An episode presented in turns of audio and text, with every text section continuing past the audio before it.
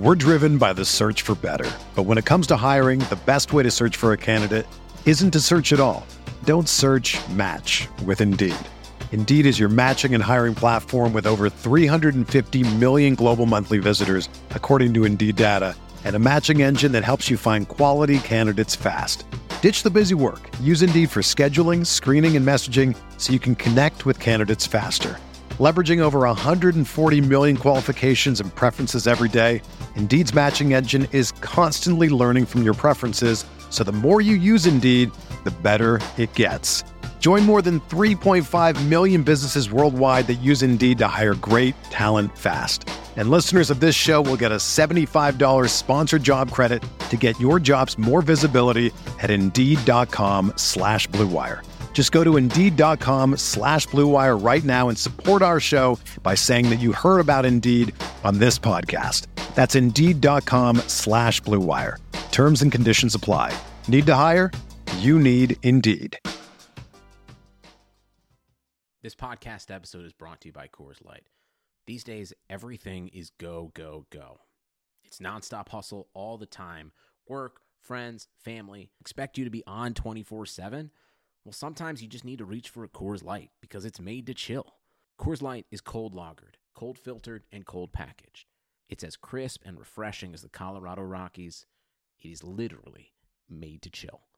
Coors Light is the one I choose when I need to unwind. So when you want to hit reset, reach for the beer that's made to chill. Get Coors Light in the new look delivered straight to your door with Drizly or Instacart. Celebrate responsibly. Coors Brewing Company, Golden, Colorado. It's the sale you've been waiting for. Now through Monday, get a huge 50% off the styles you need now with 50% off all jeans, 50% off all dresses, and 50% off all tees. That's right, 50% off. Jeans start at 15 bucks for adults, 10 bucks for kids. Want fashion in a flash? Buy online and pick up in store for free. Hurry, the sale ends Monday at Old Navy and OldNavy.com. Valid 829 to 92 excludes in-store clearance, jumpsuits, rompers, bubbles, active license, and men's package tees.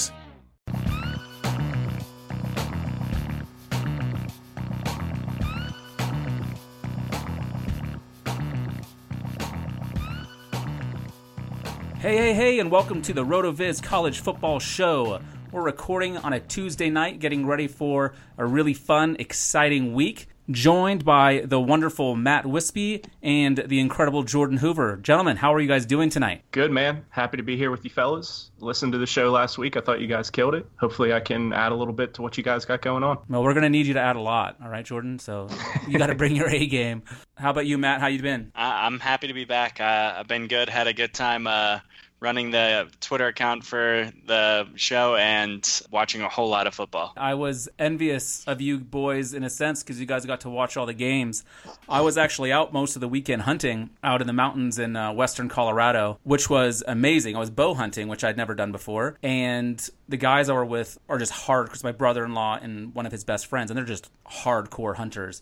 So like it's 5:15 in the morning, we're up on the four wheelers getting ready to go, and they're like, "Okay, uh, we're gonna spray some elk pee on you. And I was like, what? What? I thought they were messing with me at first, but they sprayed themselves down, and they sprayed me down, and we went out, and it was it was pretty epic. I saw some really massive elk, but one night we decided to, I don't know why, one of the guys wanted to check out this new spot. And eight miles later, and about four hours later, it's pitch black. We're walking through the forest trying to get to this ravine where this creek is that will lead us back to the house because we couldn't get back to the four wheelers. And we are trying to cross this ravine, right? And there's all these trees that have fallen over. And so there's like a bridgeway to get across if you can balance and walk across. That sounds super safe. Oh, oh, oh, yeah, absolutely. And now, two things you guys don't know about me yet, but I'm sure will come up often is one, I have a terrible sense of balance. I cannot balance to save my life. Uh, and, and two, I kind of have night blindness. So you can probably see where this is going. All all roads are all roads are ending in disaster here. Oh yeah, I'm So surprised you're here talking. I, I was nervous. I was like, guys, I have to get back for the show. You can't kill me out here. Um, but they're like, just if you go fast, you'll be fine. so I had to go about it was about you know 12 feet across this ravine, and so I'm walking, and I can tell that I'm going to slip.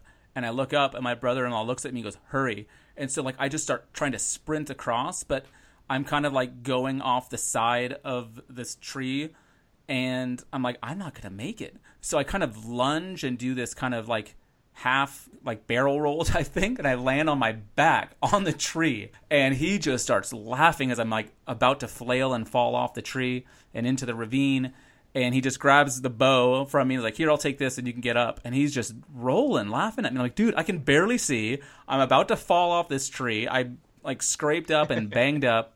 It was pretty miserable." And they thought it was the funny, the funniest thing in the world. And uh, yeah, we finally got across. I somehow managed to get all the way to the creek, and then I just sat down. I was like, "Okay, guys, I'm done." and uh, somehow we got out of there. But it was nuts. These guys were were hardcore. It was pretty crazy. Well, I uh, I don't have any fun hunting stories, but when when I was younger, I did a lot of fishing with my dad, especially when I was, you know, elementary school, junior high age. We'd go out usually every Saturday morning go fishing, and then we'd come back and watch football, which ties into the show nicely. But uh, I think since you told that story about an embarrassing moment while you're out in the wilderness hunting, uh, I can add a kind of embarrassing story about when I was fishing uh, out on the ocean, probably about three or four miles offshore in North Carolina. Uh, I was probably about 15 years old. The uh, the water was really choppy that day, and I hadn't really ever been out on a boat in that kind of rough water before and I was eating Dramamine like M and M's, but it it uh it did not do the job, and it's the closest I think I've ever felt to dying in my Oh, entire man. life. I was sick the entire time. It, it got to the point where I felt so bad that I actually just jumped into the water, which thinking about that now is like the scariest thing I've Absolutely. Because like the ocean, you know, literally has dinosaurs swimming around in it, and I was just like, I just don't care. I just want this to be over. But we actually caught a lot of fish. I mean, it was it was a good fishing day for everyone else that was there. I got made fun of a lot, and uh, yeah, I, I don't think I'm ever going to do that again, to be honest. that that takes some stones though to jump in that water. I mean, that that's pretty terrifying stuff. That's just how I, I just felt so terrible. I, I could not think of what to do, and it seemed like the best idea at the time. It's, it's dark times, man. I love it. I love it. All right, cool. Well, let's get moving here, boys. I wanted to start off by uh, I just had this realization this morning that we are, as far as from games, like most teams have played three games now. So we're about a quarter of the way through the season, and I just wanted to do like a quick check the pulse of some of these these teams and the Heisman watch, and kind of get your takes on uh, on some of the biggest changes in your perception of what's gone on. So as far as Heisman goes, uh, Matt, wh- what are your thoughts? Wh- Where have you changed your mind, or where has your mind been uh, made up even stronger? I was in the camp that Dwayne Haskins was going to be a Heisman contender this year, mostly because I thought the offense was going to shift to a more pass heavy approach compared to last season when it was pretty heavily centered around running the ball with Weber and Dobbins. But with Haskins now really turning the Ohio State offense into a full fledged downfield passing offense where the score can kind of get run up in a way that it hasn't been for probably three or four years. He's going to be one of those guys that the stats kind of jump off the page towards the end of the year.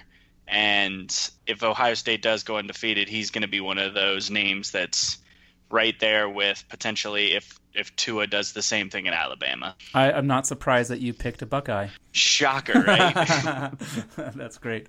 Uh, what about you, Jordan? I went with AJ Dillon, who I thought could potentially compete uh, before the season started. You know, Boston College is kind of a an interesting story so far this year. I mean, they beat up on Massachusetts Holy Cross, which isn't you know too unusual, but they had a big that big win against Wake Forest last week.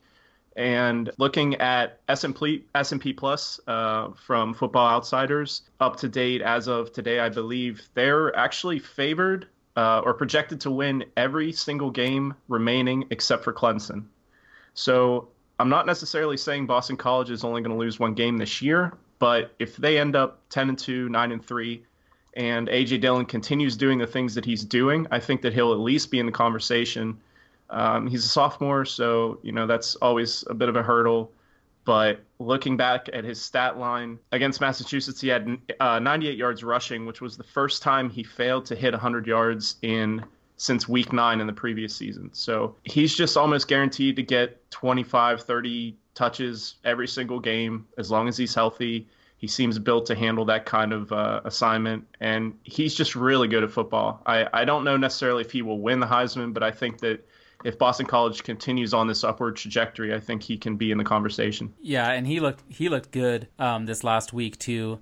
And I mean, I, I think we all had a feeling with you know the weather coming in and wind and rain that it was going to be be a lot of a lot of that action and he just couldn't be be slowed down really. It was yeah, that's a uh, kind of a off the radar pick there, but I like it. You guys both went with guys that are are rising that you like. I am going to go with a guy that I'm taking off my list completely, and this is probably super unfair, but Jonathan Taylor is off my list. I I mean I know he's still got 118 yards rushing or something like that, but I think people will kind of attribute that more to the offensive line doing their thing, and with Wisconsin losing and I think there could be more of that in store for them. I don't think he's going to have the numbers, and I don't think Wisconsin's going to have the win total to, you know, really help him get a nod over a guy like Haskins or or Kyler or or one of these other guys. So I took him off my list, and it's probably super unfair, but Wisconsin hurt my feelings this week, and I'm bitter, and so I'm I'm super petty. So he's off my list. It's just how I roll. I actually think that's sort of fair, just because it's really it. When you look over the most most recent winners of the Heisman, there's only been like two winners uh, that were a running back, or I should say, even a non-quarterback since like 2008. You have to put up pretty special numbers, and you kind of have to be on a playoff contending team. With that BYU loss, even if they win the Big Ten, they're probably not a playoff contender. Right. I, I kind of think it's fair to say he could end up finishing third or fourth, but the odds of him winning at this point are pretty slim. That's that's kind of what I'm thinking. I'm well I'm glad you agree with me. uh, let's move on to uh, each of you. Just give me a team that you're either higher on or lower on. I'm going to start out with a team I'm lower on, um, and this may surprise some people. Is I'm lower on Notre Dame than the consensus. Love it. Vanderbilt very easily should have beaten them. Their big win on the year is Michigan. I don't know why they're a top 10 team. I mean, they're probably still fringe top 10 for me just because you kind of run out of teams when you get to a certain point. But I mean, Notre Dame's not that impressive yet.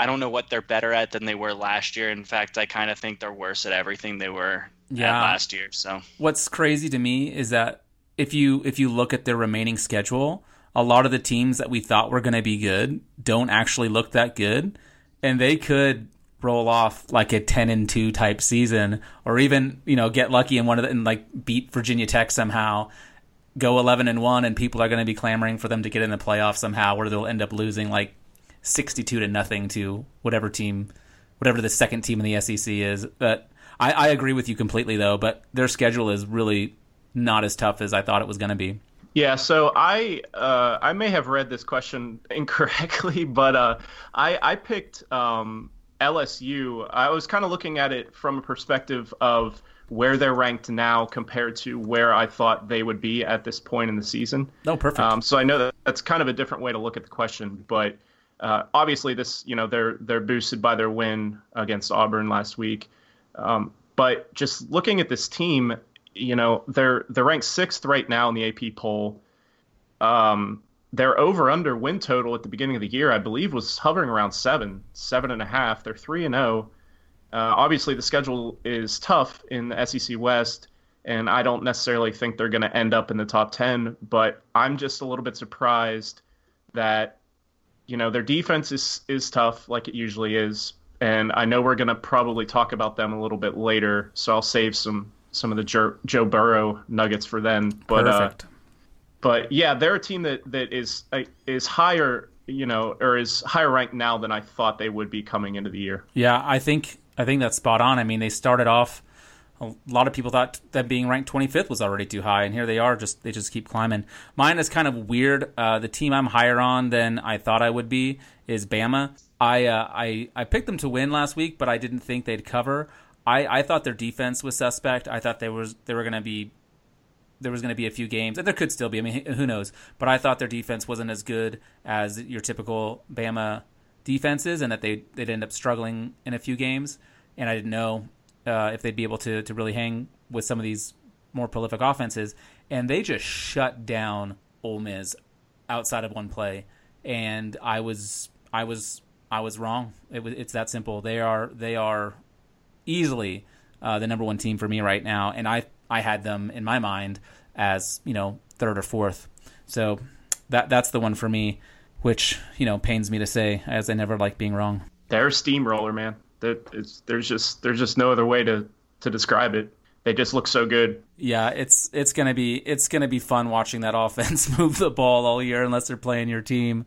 Um, let's get into some of our picks from last week. Um, before I do that, though, I just want to let you know that whenever I bet, I'm always going to use my bookie. They're the website of choice for me, and it's important to know not only who you're betting on, but who you're betting with. And that's why I always tell people to bet with my bookie. You guys have to trust me. This is your best bet this season. They've been in the business for years, they have great reviews online, and their mobile site is super easy to use. I would only recommend a service that's been good to me. That's why I'm urging you to make your way to my bookie. It's so simple. You win, they pay. They have in-game live betting, over unders on fantasy points scored, and the most rewarding player perks in the business. My bookie is slammed with new bettors and wants to give everyone the best service possible. If you're willing to deposit after 7 p.m. Eastern Time, they'll give you an additional $25 free play on deposits over $100. Join now and my bookie will match your deposit dollar for dollar. Use the promo code ROTOVIZ, that's R O T O V I Z, to activate the offer. Visit MyBookie online today. That's MyBookie, M Y B O O K I E. And don't forget to use the promo code RotoViz when creating your account to claim up to 1000 free dollars in play. If you're willing to hold out till after 7, you get that extra 25, but you have to use RotoViz 25. So that's RotoViz again with the number 25 right behind it. It's up to you guys, but I'd rather wait till after 7 p.m. and get that extra 25 bucks. And just remember, you play, you win, you get paid. Now let's talk about our picks from last week. Matt and I were on the show, and and Matt did better than I. He he went three and two. I went two and three, and I would have gone one and four if he hadn't convinced me to change my mind on the LSU Auburn game. So thank you for that, Matt. You're welcome. Yeah, we're gonna get into that game a little bit more in the recap, but yeah, I. Uh, I looked. I was looking at the score on that one. I was like, "Oh my god! I'm so glad I listened to Matt because not only would I have been wrong, like Auburn didn't even like not only did they not cover, they didn't even win. What did you guys think about that Oklahoma at Iowa State game? We both got that one wrong. At the beginning of the game, it kind of looked like Oklahoma was going to run away with it, but I mean, there's something about Iowa State. They they really are a no quit team, and I never really felt like the game was in jeopardy for Oklahoma. However, it definitely by like third the start of the third quarter, it really didn't feel like Oklahoma had a chance to cover because every time they'd go down the field, Iowa State would just they'd put up a long drive and score on their own way. Yeah, and Hakeem Butler really showed out. He was basically unstoppable at points in that game, just breaking tackles, uh, you know, long long passes down the sideline. He was he was really a factor, and it's kind of like what Matt said. Iowa State just it's just something about that team that they are really tough.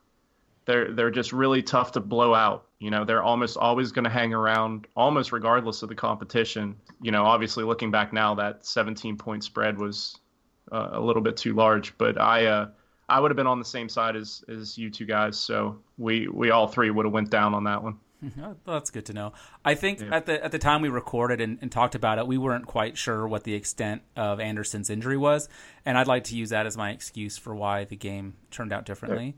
There, there um, you go. so that'll make me feel better. No, one of my best friends, Brandon, is a huge Oklahoma fan, and we were texting back and forth, and he because because he knew he was listening to the show, and he knew I picked Oklahoma, and he's like, "Oh, great, thanks for the kiss of death," but uh, he's like, he's like, "There's no way this is happening the way you want it to." Oklahoma needs to get their act together. They're not even going to win.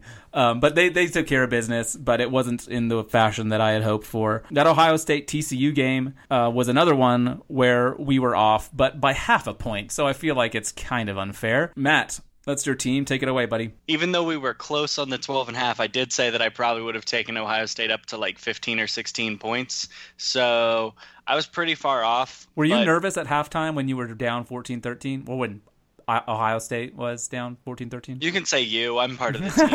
um, I, I was nervous only because they were just their offense was so fast that even though we have, I think, the best pass rush in the country, when they were just running constant screen after screen after screen. And then when we would start playing to the screen and start not rushing as hard, they'd run these just little out outside runs.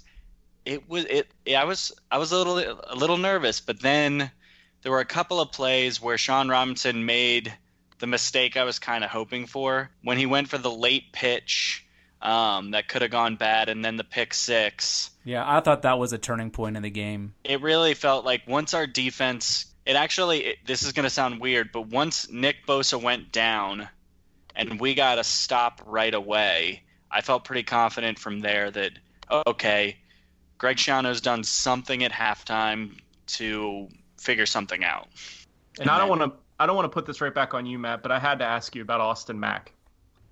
Shut I up. have I I know he's your boy, and I mean his you know if you just look at the stat line, if you're just box score hunting, four for eighty four isn't bad.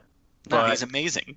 Y- yeah, when yeah, but I mean there were a couple points there where he looked completely broken. He obviously came back and finished, you know, he finished pretty strong, but that was incredible. I mean, it, it, I, I didn't know if you had any kind of insight or if that was just a fluke, one-off kind of deal, or. It's one of those. So I don't like saying. I hate the term the yips, but it looks like there for the middle point of the game, he kind of just there was he was in his own head about making catches and what jordan's talking about is obviously he had like five consecutive drops um, it was very clear they thought that he was going to be a matchup they could exploit because of his size. And it looked like it was working. He kept getting open, he kept getting in these spots, and it was just drop after drop after drop.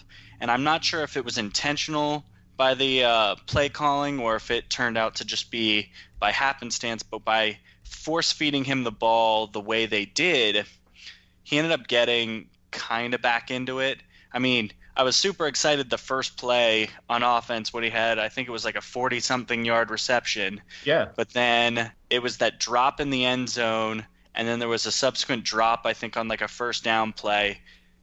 So I, I don't know. I'd still love Austin Mack. Honestly, the truth is, until this game, he was our most sure handed receiver and was anytime you threw to him, it was either a catch or a pass interference and so I was I was actually very thrown off by that. But yeah, I was in fight me mode. Anytime I saw a, a mean tweet about Austin Mack, I was pretty much ready to go at people on Twitter. oh, that's good. No, I I had two takeaways from this game. One was that Haskins should have been their quarterback last year. I think they would have won even more games. And two, even in the loss, I come away feeling better about TCU than I did before the game. I was really impressed with them, and I think they're going to be a legit contender um, in the Big 12. I mean, I thought they were going to be good, but I think they might be. I think they're going to give Oklahoma a run for their money. That's the best game of the year in the Big 12. Yeah. Did either of you guys uh, stay up to watch us get our Washington at Utah game right? I tried. I tried, but uh, being on East Coast time, and I just have a really old man type sleep pattern, so I, I think I made it for about a quarter and a half. I don't think I made it to halftime but uh, it, it, was this was actually a spot. You know, before the game, I, I actually thought this could be a, a trap spot for Washington. The you know they were they're a short favorite on the road in a tough place to play. Utah is you know almost always good on defense, tough, stingy, but from from what I've read, the recaps and the parts of the game that I didn't see, it sounds like Utah just kind of shot themselves in the foot. Maybe maybe wouldn't have won the game even if they executed completely perfectly, but it sounds like it would have been a lot closer if they would have been a little more efficient or made a few less errors. Washington's defense, I think, I think that's the takeaway um, out of this game for me is that they are just really good. I think we knew that before, but um, it's just a really solid unit. Yeah, I absolutely agree. And like I lived in Seattle for the last few years, and Browning's been the talk of the town for so long um, but I think the real story here is their defense. And I mean, people talk about how good their defense is too. But to me, if you put Browning on any other team, he's you know just a, a pretty good quarterback. But because he has the strength of that defense to back him up, he's able to um, hide some of his mistakes. I mean, I think you both know I'm not a huge Jake Browning fan. Um, and again, I, I, thought you know the defense carried the day. They're super aggressive. Uh, opportunistic with the three turnovers, and then of course, now Matt, you talked about Gaskins last week, and he just he has solid. I mean, they relied on him heavily, giving him you know 30 rushes. He had 100 over 140 yards and a touchdown, and and they just they I think they knew that if they were going to get out of Utah with a W, they couldn't just let Jake toss it around the yard. Gaskins is going to be the best workhorse running back in this upcoming class. It's incredible at his size the the amount of carries he can handle. It's it's it's wild. He's I think he's still undervalued at this point.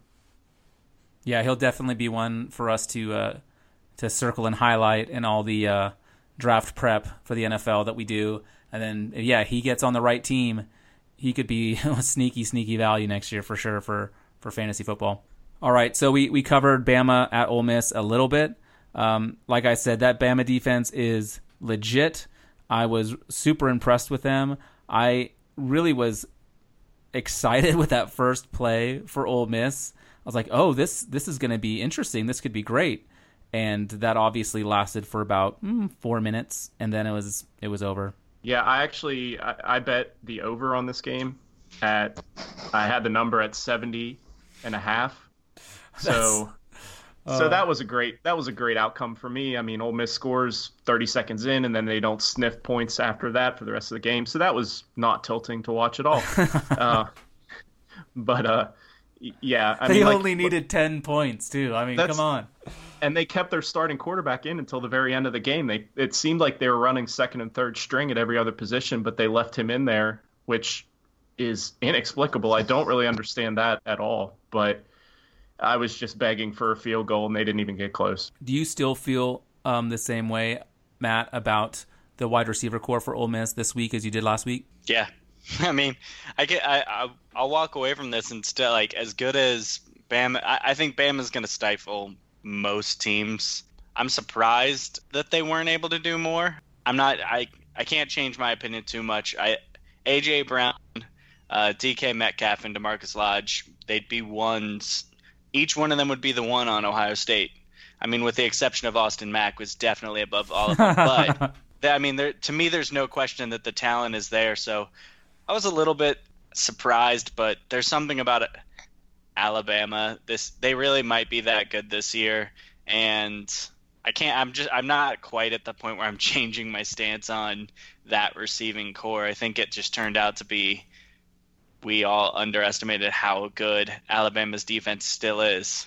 Yeah, I totally agree, and I I think I think going forward I will um, heed the advice you gave me last week, Matt, or you just shared it was advice you gave yourself, is that you don't pick against Bama unless they're going against Ohio State. And yeah, I, I I'm not going to be picking against Bama very often uh, going forward at all. Tua is the truth. I, I I think he's I think he could be Saban's first QB to win a Heisman. I, I kind of would be putting my money on that if I had to put money on it today. Um, if they let him work into into games, I think he's just going to be ridiculous and go undefeated. Is that's that's that's my very cold, not hot at all take. so let's get into some of the other games. I wanted to start with LSU at Auburn, just going into it a little bit more. We mentioned that this was one of our, our shining victories in our, our picks. And I think one of the reasons was your boy Burrows, Matt, who like I think this is this is one of those games where the, the box score kind of lies to you a little bit, where like his completion percentage is only at like forty four percent, but that doesn't tell tell you the whole story of what he was actually doing on the field. Do you, do you guys think I'm off on that, or do you think that there's something to that? I mean, Jordan's about in probably like 20 seconds going to tell you that he's super meh and nothing. My takeaway from this was Joe Burrow wasn't great.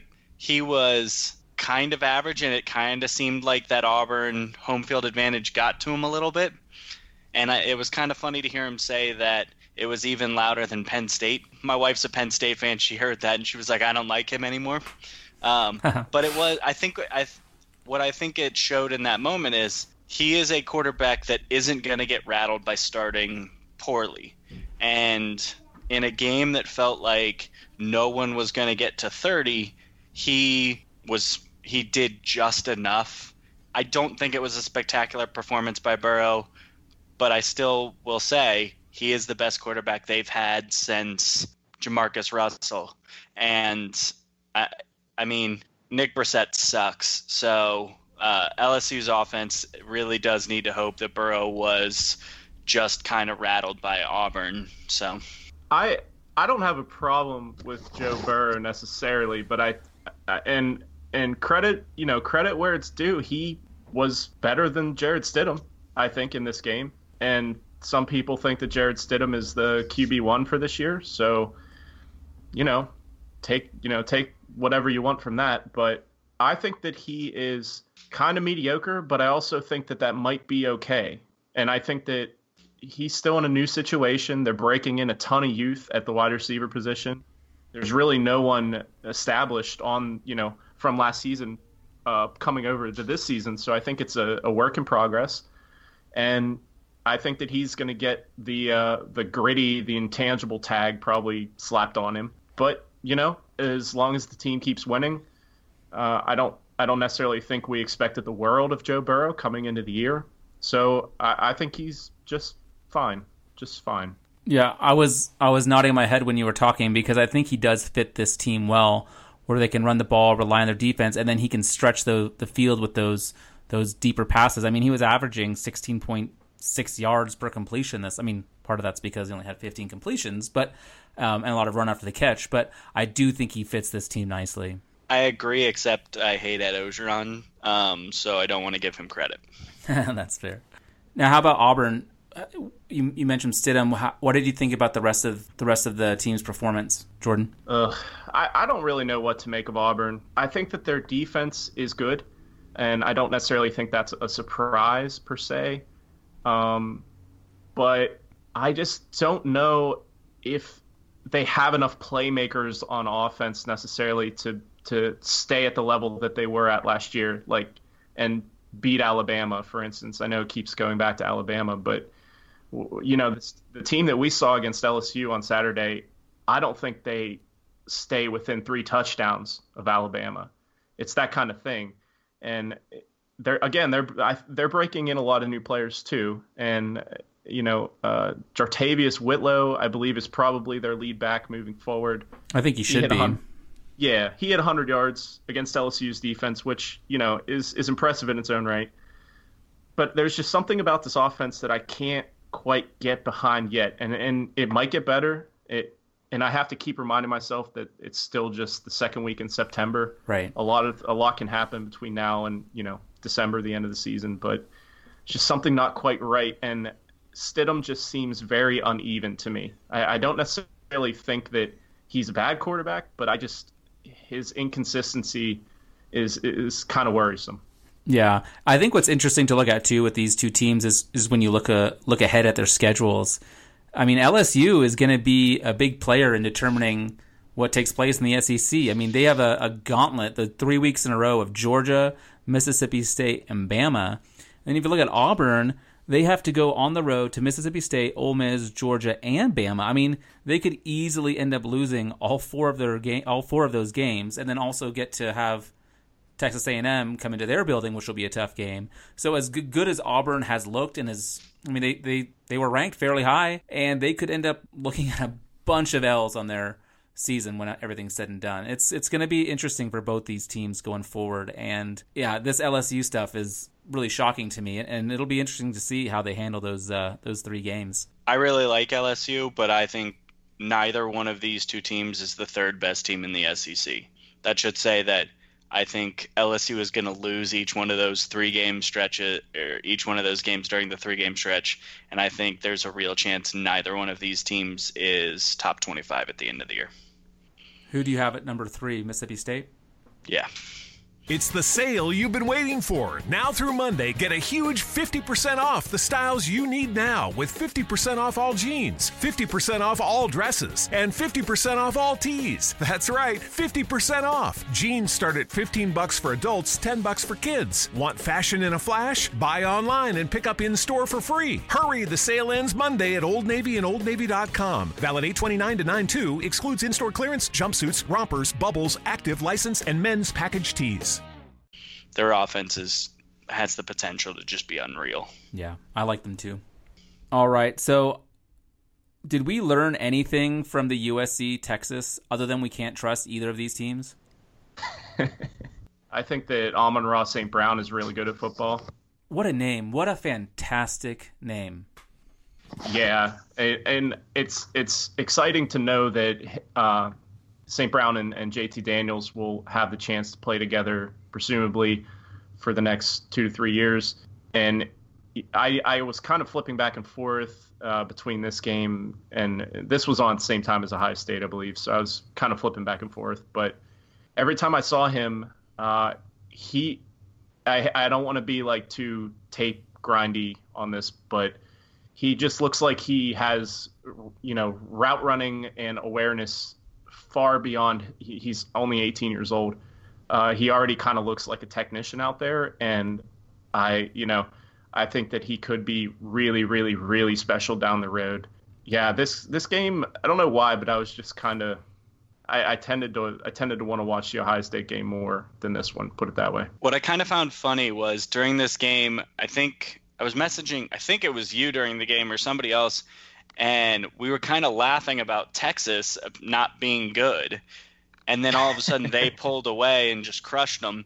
And then uh, like I I can say I watched none of this game because Ohio State. But like Texas not being good, oh la, ha ha ha, Texas coming being back, blah blah blah. And then this morning I happened to like listen to something and they were talking about the Big 12 and how the Big 12 is, you know, Texas is really going to be in there and I'm just sitting there to myself thinking, is a win over this USC team really that impressive at this point? I mean, I like JT Daniels. I actually think that he's third in this like freshman class of quarterbacks, which before the year I thought he was like just uh, just below uh, Fields and Trevor Lawrence, and I think I was probably a little too high on him. But with that being said, like, what is this USC team? Stephen Carr got 13 yards rushing. Uh, the wide receiver we all thought that was going to explode this year, Tyler Vaughns, had 36 yards receiving, and Michael Pittman, who I honestly thought was the most talented receiver on the team last year, had 16 yards receiving. I don't know if this USC team is good on offense. Their defense obviously sucks because I think Texas is kind had been pitiful to this point. I don't know. I don't think Texas is anything. So if this is Texas is back, the Big 12's in trouble. Yeah, I I totally agree. I think my my takeaway from this game was exactly the question I started with. I learned nothing watching this game other than USC is not nearly as good as I hoped they would be. And again, I'm an I'm an Oregon fan, so I want the Pac-12 to to represent and I just I was surprised by how bad USC looked. And again, I don't I don't trust either of these teams going forward. And I also am shocked to hear people talking up Texas um, after this win. But that is what happens. We had one really big upset this week. Uh, BYU going to Wisconsin and coming out with a W. Now, last week Matt and I talked about what would happen if the game if a game came down to Hornibrook needing to win it with his arm. Now, I did not think we would be answering that question a week later, but uh, we saw the result and it was not not pretty at all. Alex Hornibrook isn't a good quarterback, and it's sort of disappointing because there was a stretch where I thought he was, and this is going to offend Jordan. Uh, I thought he was very similar to Trace McSorley. I thought he was a guy that was going to show up in certain moments, and it it's now kind of gone the other way in the fact where Trace McSorley rises when the pressure seems to be on him, and Alex Hornibrook seems to just die on the field. Um, not to put it so bluntly, but whenever the moment is needed for Alex Hornibrook to become a very quality quarterback, he becomes the worst quarterback to step foot in the state of Wisconsin. And I mean, the fact that this game was even close. Like I'm not. I honestly don't even know if this is a huge win. I mean, it, it's a huge win resume wise for BYU, but I'm not sure it says that much. I think it says that they came. Wisconsin came into this game, didn't think that they needed to just run the ball down BYU's throat and say we're going to rely on our star um, in Jonathan Taylor and have this be his Heisman moment where he does a Saquon Barkley versus Iowa type thing, where he just puts up like 300 all-purpose yards, and instead they they really just they weren't they didn't do anything. I mean, the fact that they only put up seven points in each of the first two quarters, I mean, you have you definitely have them outsized in the trenches on both sides of the ball. You should be dominating that. I don't care what BYU what BYU scheme they brought to the table. Jonathan Taylor shouldn't leave this game averaging less than seven yards per carry. Yeah, I agree. Um, I didn't see any of this game. This was one that I kind of caught, you know, uh, scrolling on the bottom of the screen once you realized that it was going to be close. And I know that BYU only won by a field goal, but again, referencing uh, Bill Connelly's S&P Plus, he does this post-game win expectancy, which I think is pretty interesting to look at. You know, normally when a game's decided by three points, you would think that, you know, the post-game win expectancy would be pretty close to 50-50. Uh, Wisconsin's was only 35%. So to me, you know, I read that as saying that BYU didn't really get lucky here necessarily. I think that they just outplayed Wisconsin, which I absolutely would not have expected. So this was a big loss because I think that, you know, Wisconsin probably had playoff aspirations coming into the season. Uh, we we know that it, it's a it's a difficult road for them to get there, but this really really really damaged them. It's I, I just did not see this one coming at all. Yeah, I didn't either, and like I said, I I picked Wisconsin to get out of the Big Ten. They were you know, kind of my uh, so embarrassing to even admit it, but they I had them as a playoff team. I mean, and now I'm I don't even know what I was thinking, but yet my feelings here we are, are. less hurt now. yeah, I know, right? Oh, I had to eat that one quickly. Uh, last last game we'll talk about before we look at, look ahead to next week is Boise State at Oklahoma State. What were your thoughts, Jordan? Well, um, Boise State was completely overmatched on the interior and exterior of their offensive line all the way across. Oklahoma State pretty much caused havoc, pressure whenever they wanted. But I also thought that Brett Rypien, the Boise State quarterback, I thought he played really well. And considering the amount of pressure that he was under, this is another game that I was flipping back and forth. But it seemed like every time I saw him drop back, he had somebody draped on top of him. But somehow he managed 380 yards passing, three touchdowns, no interceptions, which is crazy considering the circumstance he was put in. I don't know how you guys feel about him necessarily as an NFL prospect, but in a 2019 class that is sort of down, I think maybe we would agree. I, I, that was something I wanted to get your guys' thoughts on to see if you think that if you think he has what it takes to make an NFL roster, to get drafted, or is he just not that good, or just how you guys thought about that? I think there's a chance he gets drafted. I, I think what you said is, is right in the fact that it's it's pretty driven by the fact that this class isn't super exciting. I mean, there's probably what five guys that you could make some case for being the quarterback one uh, and none of them none of them make you want your NFL team to tank. But I think there are a few things of notes. I mean, he is averaging 9.3 yards per attempt. Um, his adjusted yards per attempt this year is at over 10. It's actually at 11.1, which is pretty crazy.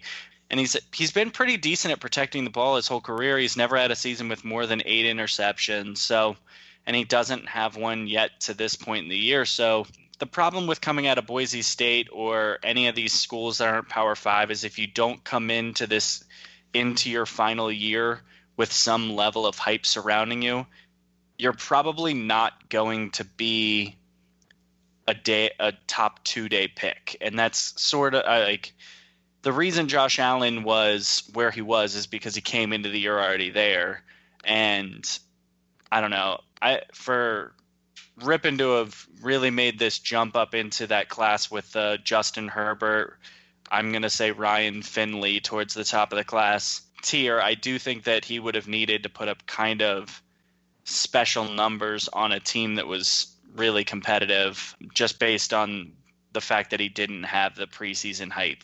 But I mean, he's six foot two, over 200 pounds. His measurables like are fine, and if he he's one of those guys that could kind of Kyle Lauletta his way into the like known prospects, even though, I mean, he is at a better school than Lauletta was. So I don't know. I'm kind of talking in circles and saying I think he'll get drafted. I think he could end up on a roster. I don't know if I see him as an NFL starter. And Oklahoma State has a defense, apparently. So that's probably the, the takeaway from this. Uh, we, we usually don't get to talk about that. It's, it's usually just offense with this team. So we'll see if that carries over moving forward. But um, yeah, I was impressed with their defense from what I saw. I mean, they held Mattison pretty well in check, and I thought coming into this game, I actually did like Boise State to just outright win it, even as a slight underdog. So, I mean, I, I really do leave this game impressed with Oklahoma State. Me too. They're they're probably my third team in the Big 12, and they may prove me to be idiotic by having them behind TCU. Well, before we move on to our Week Four picks, I just want to take a second to tell you guys about fantasy math. I know a lot of our listeners play fantasy football. Uh, I know we do. I'm a huge fantasy football nerd, and I just recently discovered fantasy math, and I absolutely love it. It helps answer the question, Who should I start? which is a question I ask myself every single week. If you need to choose between player X and player Y, just put your matchup into fantasy math, and they'll help you out with those big calls. A player's variability, whether you're the favorite, it all correlates across your matchup. So fantasy math takes it into account. It takes in all the variables, whether you're up or down, what kind of points you're going to need from a different player, and it helps you make the right call. It's matchup specific. And right now, RotoViz listeners get a season membership for just 20 bucks by using the link rotoviz.fantasymath.com. Don't miss out. That's rotoviz.fantasymath.com. I highly recommend it. I've been loving it, and I really think you will too. Um, and now let's get into our week four picks. Let's start off with Georgia at Missouri plus 14 and a half. What do you think, Matt? I really like Drew Lock. Georgia kind of looks like a buzzsaw to me right, right now, and I'm not sure where if they get stopped before the SEC championship game, and I honestly don't know if they really get much of a struggle until the SEC championship game. So I'm not. They're one of the teams right now that I'm just not, unless the numbers like 35, I probably don't even consider it with them against most teams. What do you think, Jordan? You you go on Georgia as well? Yeah, I'm with you. I, I think that I think this um, you know I think this number is small, and I kind of agree with Matt. I think Georgia is close to that buzzsaw territory, and I just think back to what they did to South Carolina in Week Two on the road and I know that South Carolina and Missouri aren't necessarily built the same way, but I think they are kind of similar level as far as maybe efficiency and talent spread across different positions. And yeah, it, it, Georgia's kind of a team that if, you know, with real money on the line, I'm not betting against them. Um, if I don't like the, the line, I just won't bet, but I'll take Georgia. I'll lay the 14 and a half. Yeah, I like it. I have a whole list of notes here, and they all, if you just read my notes and didn't see who I'd pick, you'd think I picked Missouri because it's all about how awesome Drew Lock has looked. I mean, he's 69% completion, 11 to 1 touchdown ratio. He's averaging over 350 a game. All this kind of stuff I've got on my.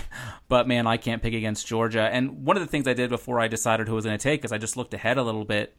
And to, to see like who's Georgia got coming up on the schedule. And I don't think this is a trap game for them. I think they're going to be ready for Missouri. They know Missouri's a good team. They know Lock can can sling that ball, and it's going to be on ESPN. These things I, I think make a difference for college players. I think they like getting up for these big games. And so I expect Georgia to roll. I think we're going to see Fields get involved a little bit at QB. And I think it's going to be if you just to watch a really impressive performance, I think George is gonna is gonna give us one. Uh, but yeah, so it's a sweep. All all three of us are are picking Georgia. A game that I I, I haven't made up my mind yet because I, I, already said like this is not the next game we're going to talk about is not a game I would put money on or I will not be putting money on. Texas A&M at Bama minus 27. That's a real high number and yet like I said earlier, I can't bet against Bama, so I don't know what to do. What are you guys going to do with this one?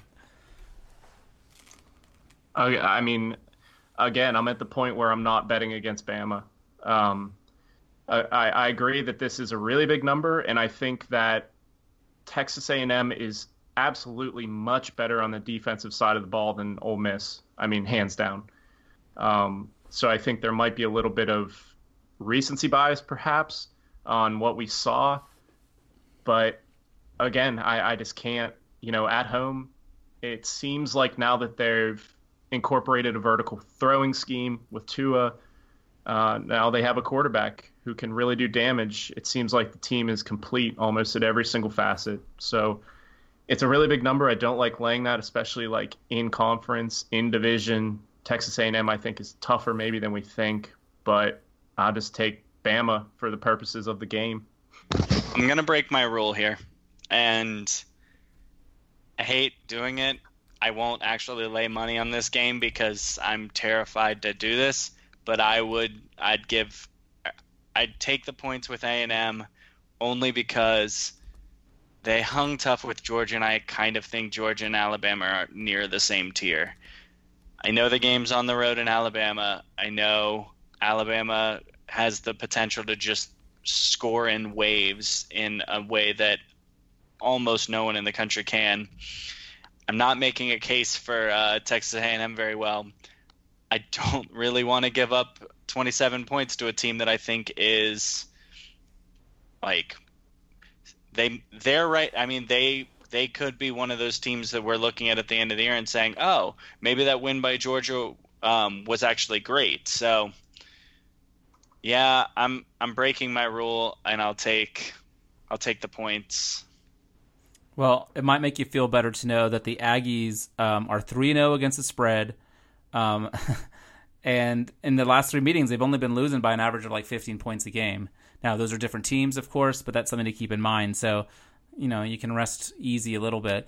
My my fear is like we all know Bama can put up points. I could see them putting up 50 again this week and that means Tamu needs to get three scores, three touchdowns to to beat that spread.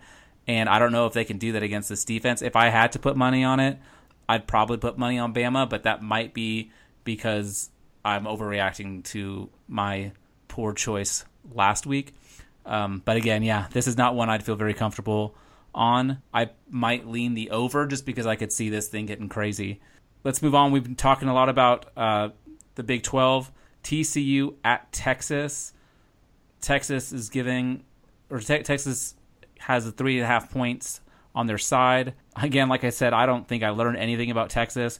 To me, this is the one that I'm going to bet the most money on, and I'm taking TCU. I think they're going to win pretty handily. Gary Patterson's team have won and covered in four straight and five of the last six against Texas, and I think that trend continues this week. What do you think, Matt? I think that TCU showed a lot last week, and part of me thinks that they like you could get the whole thought of like they put everything they had into it last week, and this is sort of their like rest week, but it's also the fact that they're going up against Texas in Texas, and they want to show that as of right now they are the dominant team in the state and I think the underlying thing about these games a lot of the times is the fact that for a team like TCU, this is a really good opportunity to impress some of the bigger recruits in the state of Texas.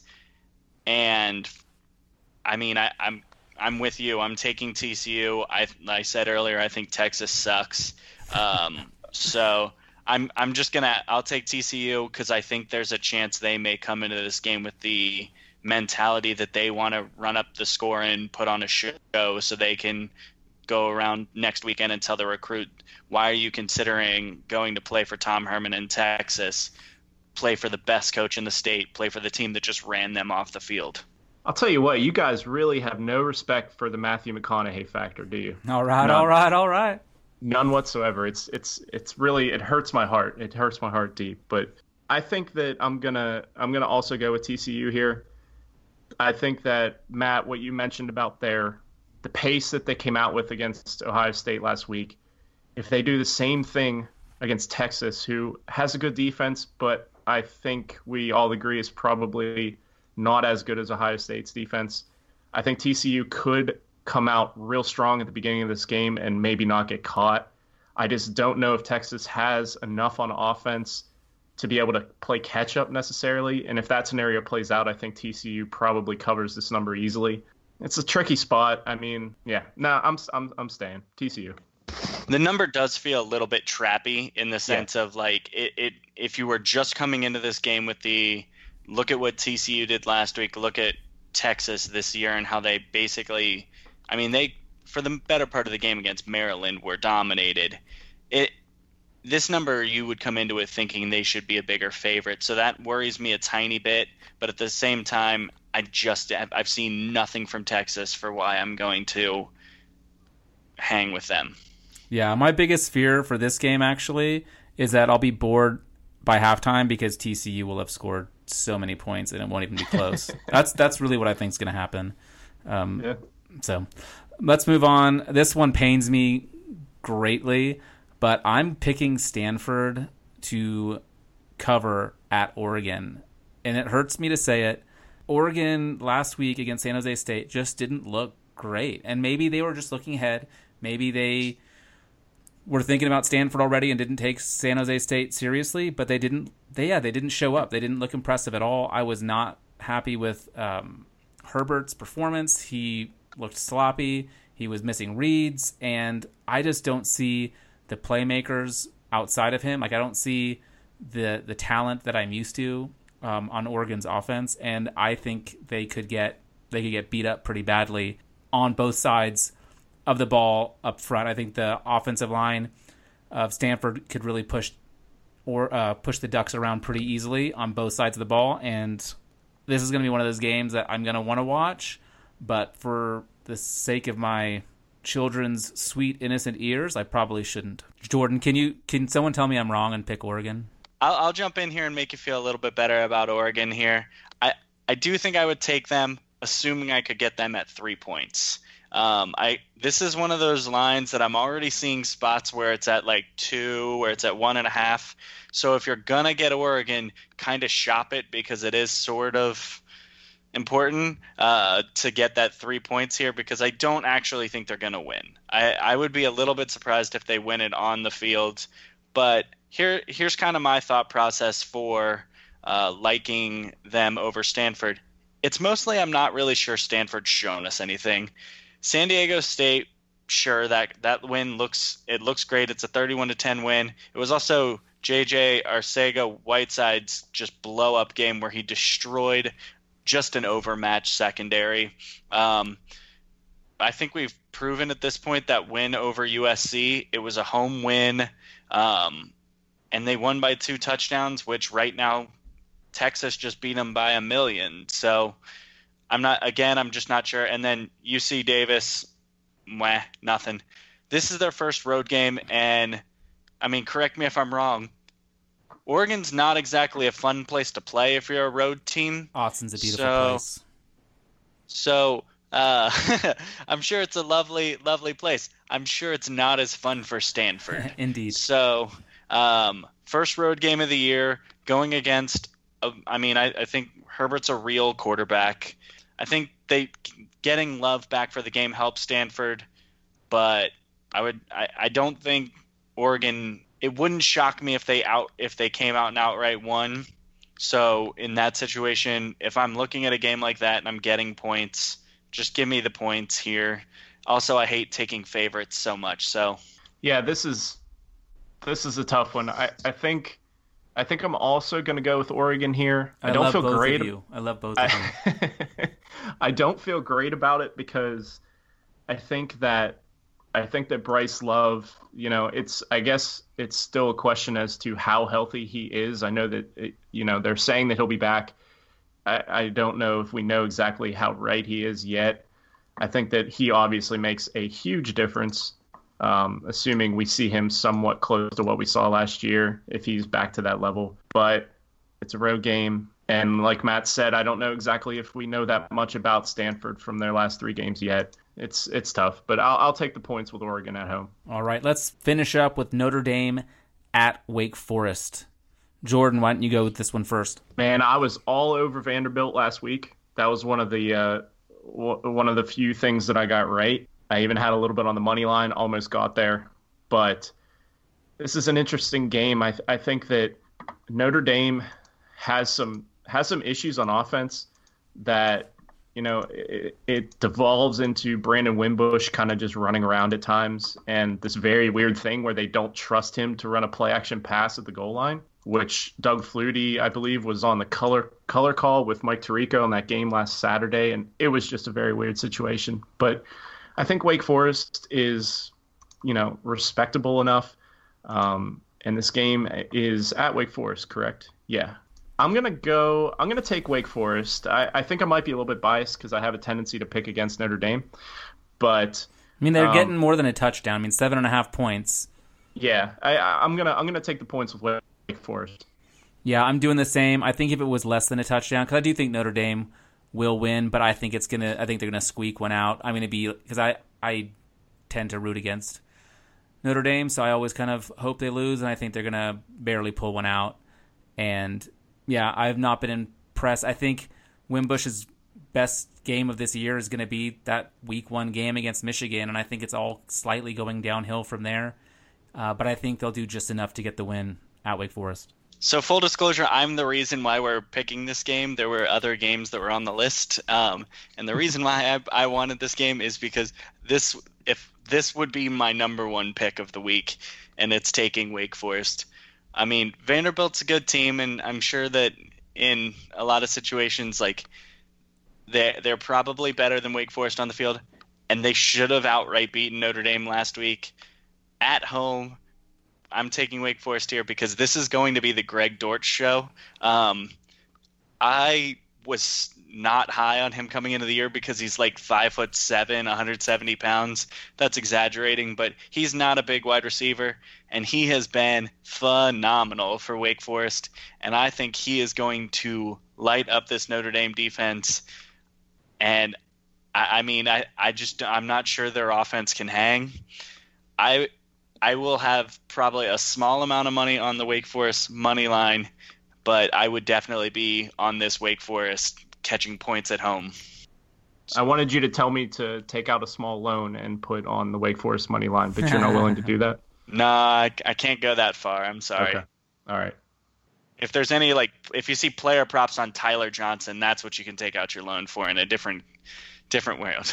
There you go. You got to get that name drop in. Love it. I, I have. If I don't mention Tyler Johnson, then I failed. Contractually obligated. Yeah. Great, I love it. I'm looking forward to this week, guys. Before we head off, do you guys have any uh, straight straight upsets that you guys want to pick? Ooh, now I gotta go quickly glance over it again. Well, I, I mean, I'll give Wake you Forest one while you're. One. Yeah, yeah, I'll give you one. I, I, I'm, I think Wisconsin's gonna lay another egg. I, I think Iowa's gonna beat them straight up this week. Iowa's a nasty team. They, they like to get dirty. They play everyone tough, and I think they're gonna pull it out. I think Wisconsin's still gonna have. They're still gonna be hungover. They're not gonna be happy with what happened, and I think it's going to derail them for, for another week. That's my upset pick this week. Uh, my upset pick is Tulane over Ohio State. Um, no, um, I think uh, looking across, it wouldn't baffle me if Arizona State actually did come out and beat Washington. I'm not going to pick it though. Yeah, I, there's not a lot of great ones for me this week. I think my biggest one probably would be uh, Wake Forest over Notre Dame. Yeah, I I don't really I don't really see a ton. I'm scrolling across the lines at my bookie, of course, but I don't see a ton that stands out. Um, Indiana at home against Michigan State is a little bit interesting. Um, they're getting 166 on the money line. They're five point dogs. Indiana's I think kind of sneaky good, and Michigan State I think is sneaky maybe not bad. as yeah maybe not as good as we thought. So Yep. just at a quick glance, that I one might it. be worth checking out, perhaps. No, I think that's a great call. And you know what's crazy is every week we get these upsets. I mean, we never see them coming. No one saw Wisconsin coming last week. So that's one of the things I love about college football is you never know what's going to happen. There's always these crazy games, and it's just about you know buckling in and getting ready for it. So I'm excited for the week for the weekend to come and uh, to to plop down in front of in front of the TV for about 14 hours and watch some good college football. I'm with you. All right, guys. Jordan, let everyone know where they can find you.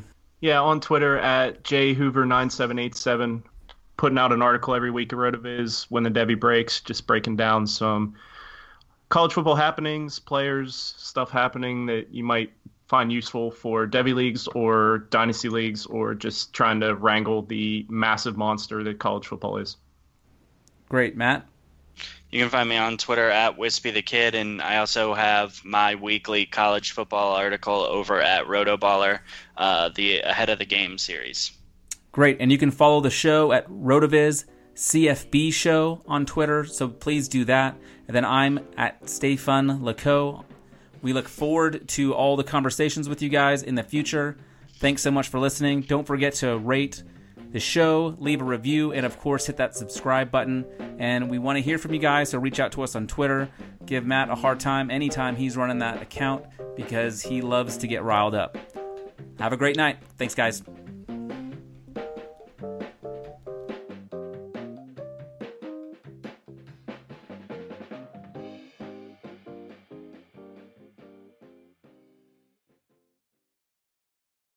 It's the sale you've been waiting for. Now through Monday, get a huge 50% off the styles you need now with 50% off all jeans, 50% off all dresses, and 50% off all tees. That's right, 50% off. Jeans start at 15 bucks for adults, 10 bucks for kids. Want fashion in a flash? Buy online and pick up in store for free. Hurry, the sale ends Monday at Old Navy and OldNavy.com. Valid 829 to 92 excludes in-store clearance, jumpsuits, rompers, bubbles, active license, and men's package tees.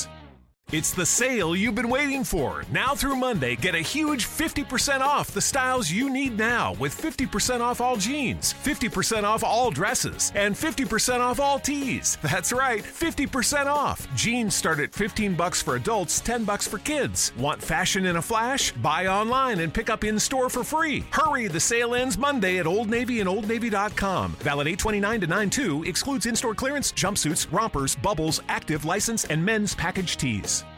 Sugar Ray Leonard, Roberto Duran, Marvelous Marvin Hagler, and Thomas Hearns. Legends, whose four way rivalry defined one of the greatest eras in boxing history. Relive their decade of dominance in the new Showtime sports documentary, The Kings, a four part series premiering Sunday, June 6th, only on Showtime. Everyone is talking about magnesium. It's all you hear about. But why? What do we know about magnesium? Well, magnesium is the number one mineral that 75% of Americans are deficient in. If you are a woman over 35, magnesium will help you rediscover balance, energy, and vitality. Magnesium supports more than 300 enzymatic reactions in your body, including those involved in hormonal balance. From functional medicine doctors to mental well being and female hormone experts, we all know that magnesium is the one mineral to improve all aspects of well being and health. But which one? Magnesium Breakthrough from Bioptimizers, the trusted choice recommended by leading experts with seven best absorbed forms of magnesium to ensure your body receives the support it needs for overall well-being. Go to bioptimizers.com slash balance today and use code BALANCE10 for 10% off. Support your journey to wellness at B-I-O-P-T-I-M-I-Z-E-R-S dot com forward slash balance. Magnesium Breakthrough from Bioptimizers, your foundation to optimal health and vitality.